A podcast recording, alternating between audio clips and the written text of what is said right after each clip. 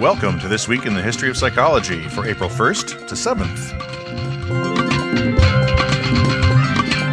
This is your host, Christopher Green of York University in Toronto, Canada. In this episode, we'll first take a brief look at some of the most important events that happened during this week in psychology's past. Then we'll have our feature interview with Professor Raymond Fancher on the English polymath Francis Galton. Finally, we'll celebrate the birthdays of some important psychologists. All this and more on this installment of This Week in the History of Psychology.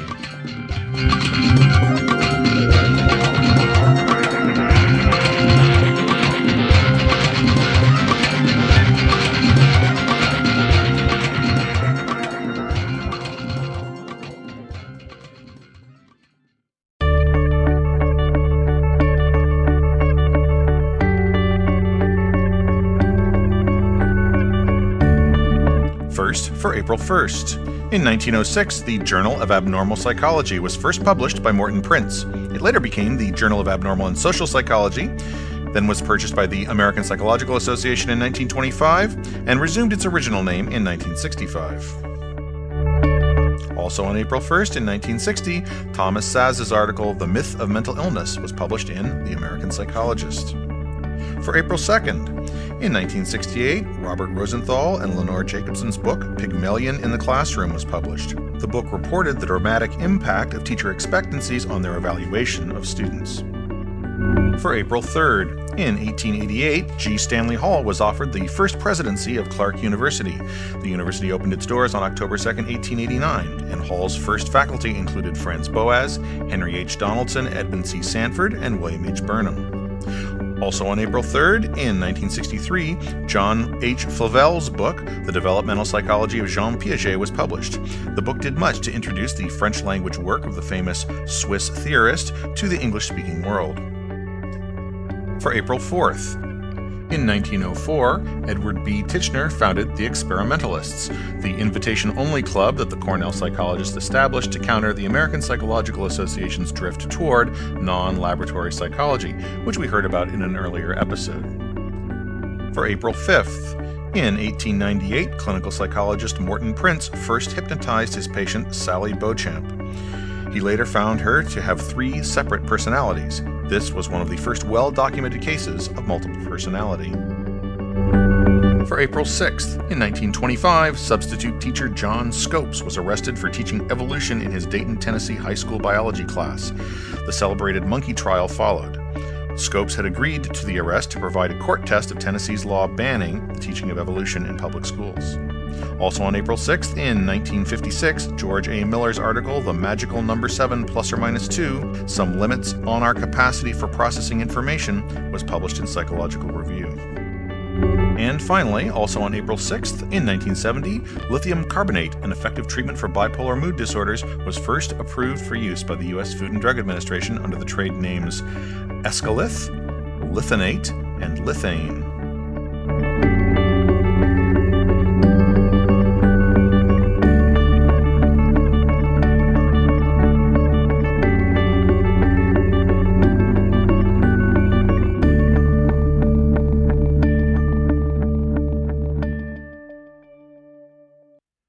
On April 5, 1850, a wealthy young Englishman of leisure named Francis Galton set sail on the first great adventure of his life, an exploration of little known parts, at least to the English, of southern Africa.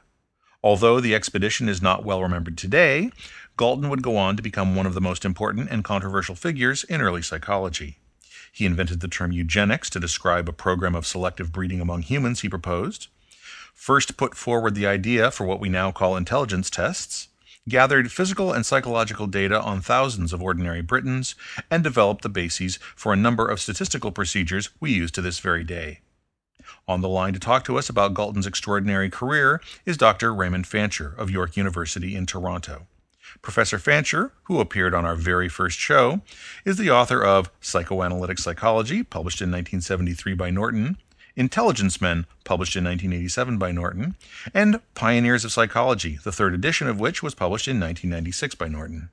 Professor Fancher, Well, Galton's probably best known to our listeners as a path breaking statistician and as the founder of eugenics. Uh, but since we are commemorating his African expedition here, I wonder if you could start by telling us a little bit about this lesser known aspect of his career. So it was on April 5th in uh, 1850 that Galton departed for uh, Cape Town, South Africa. At that point, he was uh, 28 years old his life for the uh, oh six or seven years before that had been one of I would call it idle drifting. His biographer Karl Pearson had called them his fallow years. He was wealthy. He did a bit of traveling, uh, a bit of gambling, and generally lived the life of the idle rich. In uh, late 1849, he took the measure of consulting with a phrenologist, presumably to see how he might turn his life in more productive directions. The phrenologist suggested that he pursue outdoorsy, active kinds of pursuits. And so in early 1850, Galton decided that he would lead uh, an expedition to explore parts of southern Africa previously unexplored. So uh, he left uh, on April 5th, uh, 1850. He returned, uh, coincidentally, exactly two years later, on uh, April 5th, 1852. Uh, and in between those two dates, he'd spent about probably only about eight months or so of active exploration. But in any case, it was productive Galton was always very interested in measurements and uh, getting numerical readings and that sort of thing. So he came back with a very detailed and accurate map of much of the territory that constitutes present day Namibia. In the course of his explorations, uh, he had some interesting adventures, encountered a number of uh, different African groups whom he wrote about. When he came back, he published reports of his expedition uh, really in two forums. He wrote a formal memoir for the Royal Geographical Society of London uh, and accompanied that with a, a detailed map of the country. And uh, for that, he was awarded the RGS uh, gold medal for exploration shortly after he got back. He also wrote a uh, livelier, more extended account of his expedition uh, in a book uh, which he called Tropical South Africa. And between these two kinds of publications, Galton made a name for himself as an important explorer and uh, geographer. And I think most significantly for his later career, it gained him an entree into the, the scientific establishment uh, in London at the time. Well, now, what was uh, Galton's background then? He had some quite famous relatives, yes? Uh, yes, he did. Uh, and uh, probably most famously, uh, he was a cousin of Charles Darwin, mm-hmm. or a half cousin, I guess, to be precise about it. Uh, they shared a common grandfather, the uh, the famous uh, Erasmus Darwin, uh, who himself was a, of course, a, a, major intellectual and scientific figure in late 18th and early 19th century uh, Britain. Galton was 13 years younger than Darwin. They knew each other. They had friendly relations, and uh, clearly Galton admired and respected his his older cousin. Also, in Galton's family, uh, on his mother's side, his mother was descended from the Barclay family, and uh, of course, Barclay's banks are uh, ubiquitous in Britain today. The family was Quaker background, and uh, so there was uh, quite a lot of money in the family uh, from that side of the family as well long after the African trip, indeed, indeed, just after the publication of Darwin's Origin of Species in in 1859, uh, Galton embarked on the projects for which psychologists know him best. He, he began his studies of the heritability of talent and character, uh, culminating in his coining the term eugenics. Uh, could you tell us about that work and about some of the statistical procedures he developed while engaged in it? Well, first, it wasn't immediate. Uh, now, when uh, when Darwin's Origin of Species was published in late 1859, uh, Galton did read it uh, al- almost immediately. he, however, had had no inclination at all that uh, Darwin had been working on this uh, theory for what 20, 25 years uh, uh, up until that point. Although they knew each other and had had friendly social relations, they were not scientific confidants uh, at all. And so when Galton uh, read The Origin of Species, uh, he was he was as surprised as almost everybody else was who uh, who read the book at that time. He immediately wrote to Darwin saying how uh, how much he had enjoyed it and how thought provoking it was. But it took a, a few years really before uh, it began to influence Galton's own work. Uh, and in fact, for the for the next two or three years, the uh, primary activity that scientific activity of Galton's was meteorology, and when he was developing the uh, the technique for for weather mapping. But gradually, the Darwinian ideas and uh, a number of other ideas that uh, the uh, historian Frank Turner has referred to as uh, as scientific naturalism were very much uh, in the air at that time and uh, were, were, were being promoted by not only by people like Darwin, but but also others that uh, Galton was coming into contact with, people like T.H. Huxley and Herbert Spencer, the physicist John Tyndall. And uh, in 1865, he published uh, an article entitled Hereditary Talent and Character. This was the article in which Galton first suggested that intellectual ability, talent, and, and character, as he referred to it, not only had a tendency to run in families, which he documented in his article, but he also made the case or tried to make the case that the reason that ability ran in families was because it was hereditary.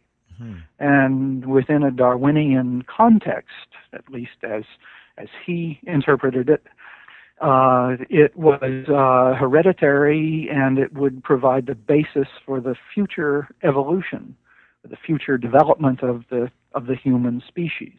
And so, implicit in this 1865 uh, article was not only the notion that intellectual ability is uh, inheritable, but also that it might be controllable that conceivably through uh, a process that Galton years later would refer to as eugenics, it would be possible actually to direct course of human evolution. Now, I must say that in 1865, this uh, article was not a terribly cogent or completely convincing article. Galton was one sided in presenting his evidence. There were some logical flaws and lapses in it. But in any case, it was his first statement of the basic idea for what he what he later called eugenics. Another significant aspect of this uh, 1865 article was that he presented for the first time the idea of what we later came to call intelligence tests. And uh, the rationale for this, as Galton saw it, was that uh, if one were going to engage in a in a eugenic program of selective breeding, it was somehow or other necessary to select the most hereditarily able young men and young women to then encourage them to intermarry and have lots and lots of children and to outbreed the, the more average folk and he felt that uh, in order to do this, it would be necessary to have some series of tests that might be administered to all of the young men and women, uh, presumably in their late teens or early 20s, so that uh, they could then be identified and encouraged by various means to in- intermarry and uh, and to procreate at a at a high rate. And uh, at this stage, Galton really, really didn't know how these tests might be constructed, but he thought it was a great idea. And uh, uh, uh, really the idea of the intelligence test dates to uh, to this paper by Galton. Was it at this time that he began to borrow uh, Adolphe Quetelet's idea of the normal curve and suggest that intellectual ability might be uh, distributed normally through the uh, through the population and that sort of thing? Well, and yeah, that that came uh, a few years later uh, after the 1865 paper, and in his 1869 book, Hereditary Genius there, he did uh, he noted uh, Quetelet's data on the on the normal bell-shaped distribution of physical characteristics, and uh, he associated this with uh, certain observations that he had made about uh, academic test results or academic examination results, uh, particularly at Cambridge uh, in the uh, in the so-called mathematical tripos, which was the uh, the very rigorous examination for mathematical honors at Cambridge. And there, these uh, examinations were scored on a on, on really a kind of open-ended marking system, where the the, the highest scoring individuals uh, who were referred to as wranglers might get uh, two or three or four thousand marks, whereas uh, an average honors winner might only have a few hundred marks. Mm-hmm. And uh, basically, uh, what Galton had observed is that the results uh, corresponded roughly to the upper tail of a normal distribution. And so this set him thinking about the, the possibility that intellectual ability, if it could be measured and in a semi precise uh, quantitative way, would show itself to be distributed in the form of a uh, of a normal distribution, like uh, physical characteristics such as height or weight or uh, other kinds of things that Quetelet had demonstrated. And this was part of his argument that intellectual ability was inheritable in the same way that physical qualities were. The mm-hmm. fact that it seemed to be distributed in the same in the same pattern as uh, known heritable physical qualities. In 1885, um, he opened a kind of public laboratory, uh, which I guess eventually ended up at the South Kensington Museum in London, where mm-hmm. for three pence, anyone could be tested on a couple of dozen different aspects of their physical mm-hmm. and mental powers. Uh, what right. sorts of things did Galton measure, and, and what did okay. he discover in this research? Right. Well, he, he called this his anthropometric laboratory. And what this really was, was his his concrete attempt to develop the uh, the tests of hereditary natural ability that he had first envisioned back in 1865. First of all, he assumed that probably uh, hereditary intellectual ability would somehow or other be related to physiological or neurological kinds of qualities. And so the uh, specific measures that Galton included in his anthropometric laboratory, they all had some kind of neurophysiological basis. Probably the simplest of his measures was simply uh, uh, a measure of the head size, because he thought it was plausible anyway that people with bigger brains would have more practical natural ability. He also included uh, tests of sensory acuity. He included tests of reaction time, again on the assumption that people with faster reactions would have more efficient, more powerful nervous systems. Mm. And so basically, his uh, his laboratory uh, tested for uh, oh some 15 or 20 of these variables. As later developments would, uh, uh, would disclose, uh, these particular measures turned out not to be particularly good predictors or, or correlates of practical intelligence. And was it also at this time that he began to develop, uh, I guess, the precursors of what we now know as the correlation coefficient and the scatter plot and that sort of thing? Well, that came a little bit later still. And the main inspiration for for Galton's uh, in- invention of modern correlation and regression analysis was his desire for a quantitative measure of familial resemblance. It was known that uh, tall parents would tend to have tall children. Um, presumably, according to his own research, uh, intelligent parents uh, would tend to have uh, intelligence, intelligent uh, offspring. Uh, but he was interested in finding some way of quantitatively describing the degree of relationship.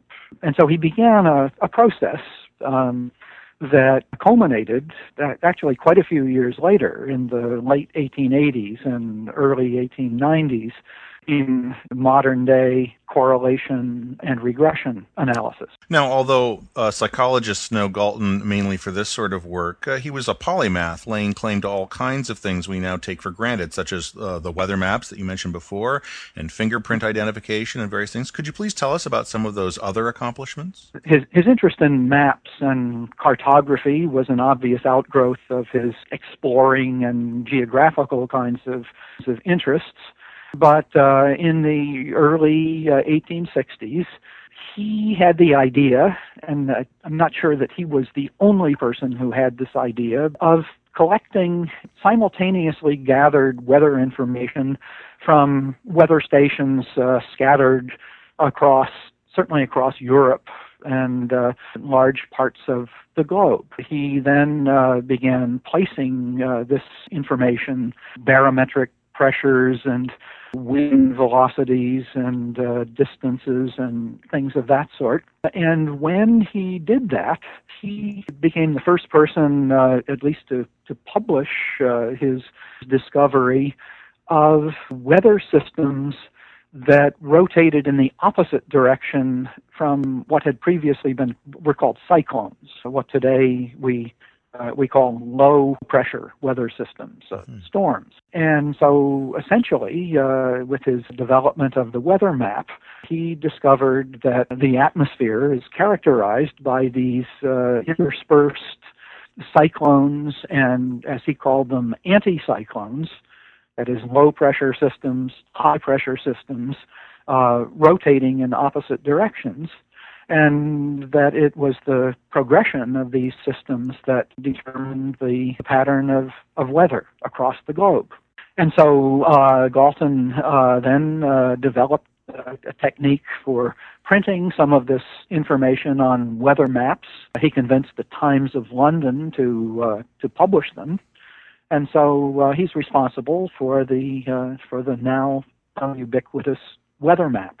Uh, you mentioned uh, fingerprinting. Mm-hmm. Um, he got interested at one point in his life in individual marks of individuality, uh, characteristics of, of different people that would distinguish them from all other people. This was to be used particularly for criminal investigations. And uh, in any case, Galton uh, was one of, uh, of, uh, of, a few people who uh, had the idea that fingerprints might be completely unique marks of individuality. And Galton got interested in this problem, and uh, he developed a system of classification of fingerprints uh, into arcs and whorls and other characteristics that very closely anticipated the system that a few years later was adopted by Scotland Yard. Well, thank you very much for this today.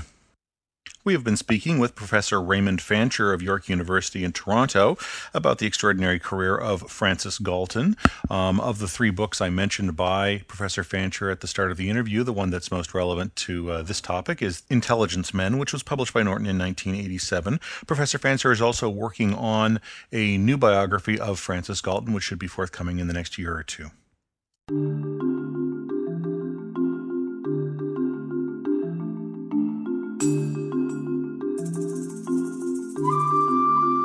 And now it's time for birthdays. First for April 1st. In 1794, Pierre Flourens was born. Flourens is best known for his cerebral ablation experiments on chicks, which purported to show that the brain functions as a whole, not as a series of localized functions. And also on April 1st, Abraham Maslow was born. Maslow is best known for his studies of self actualization and his hierarchical theory of motives. He was American Psychological Association president in 1968. For April 4th, in 1802, Dorothea Lynde Dix was born. She was a crusader in the United States for the better treatment of people with mental illness.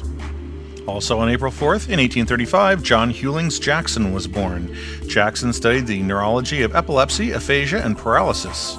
Also on April 4th, in 1840, Henry Bowditch was born. Bowditch opened the first American physiological laboratory at Harvard University in 1871. His work with G. Stanley Hall produced some of the first published experimental psychology work in America.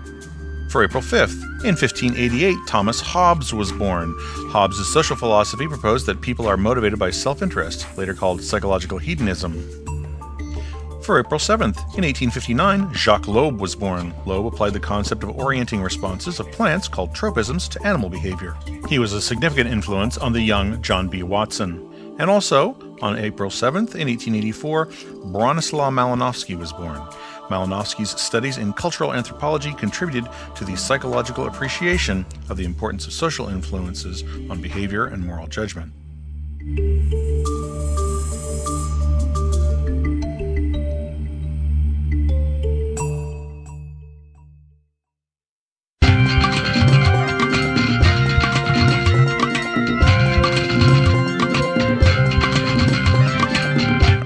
And that's it for this episode of This Week in the History of Psychology. We would love to hear your comments on the show. You can email us at twithop, that's the initials of This Week in the History of Psychology, T-W-I-T-H-O-P at yorku, Y-O-R-K-U dot C-A. We would like to thank York University for hosting the program, as well as Michael Guimar for his technical assistance, and especially Warren Street and the American Psychological Association for their website, Today in the History of Psychology, which we use for research and from which we sometimes quote directly. This Week in the History of Psychology is the sole property of Christopher Green. The opinions expressed on This Week in the History of Psychology are not necessarily those of Christopher Green or of York University.